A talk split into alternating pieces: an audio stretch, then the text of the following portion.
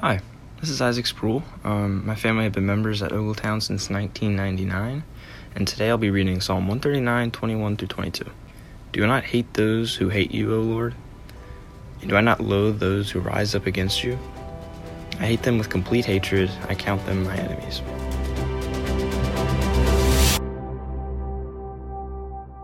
Hey everyone, I'm Evan Collier, one of the associate pastors at Ogletown Baptist Church.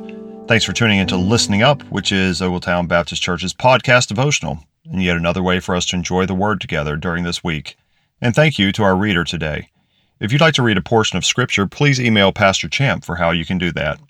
I assume you're familiar with the story of David and Goliath. If so, I want you to imagine that it went very differently than the way it actually did. Instead of advancing on Goliath with a whirling sling, David advances with kind and conciliatory words.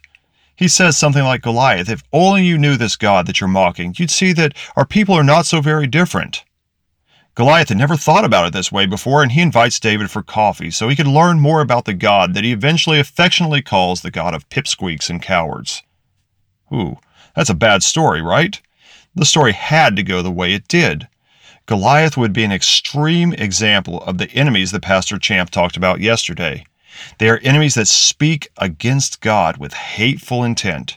They take his name in vain. They are attacking God. The verses you heard read today are a counterattack. This question expects an emphatic answer yes, David hates those who hate God. And another question Do not I loathe those who rise against you? Again, the answer is yes. Notice that at issue is the fact that they're against God. To bring it back to David and Goliath, Goliath hated God.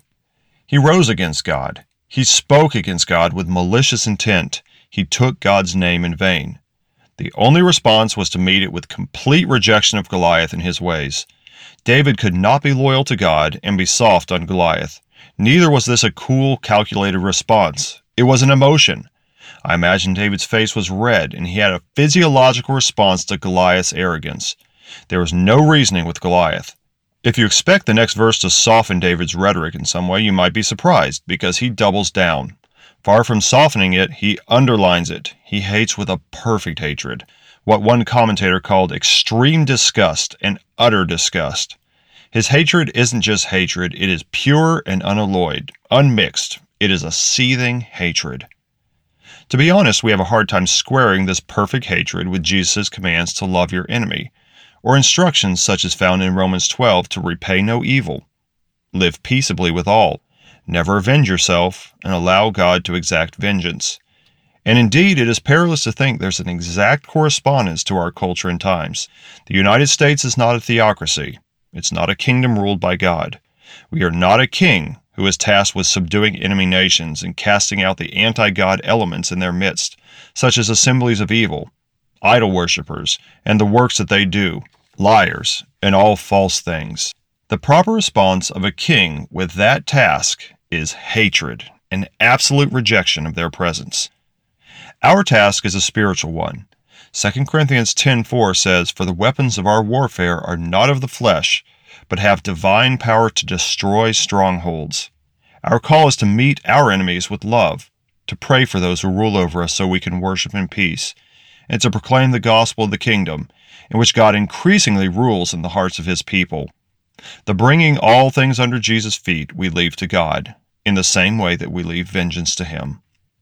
In the kingdom of God that rules in our hearts and the hearts of his people, our task is exactly like David's. We are bringing all things under the rule of Jesus in our lives. There's an exact correlation to the enemy of sin in our life.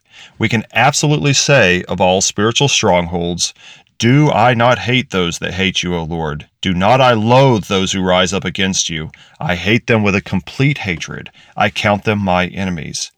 Is there an enemy of God camping in your life? Hate it with a seething hatred and counterattack. This is the only way. I want to thank you again for tuning in to Listening Up. For the latest information about our church, please visit ogletown.org slash updates.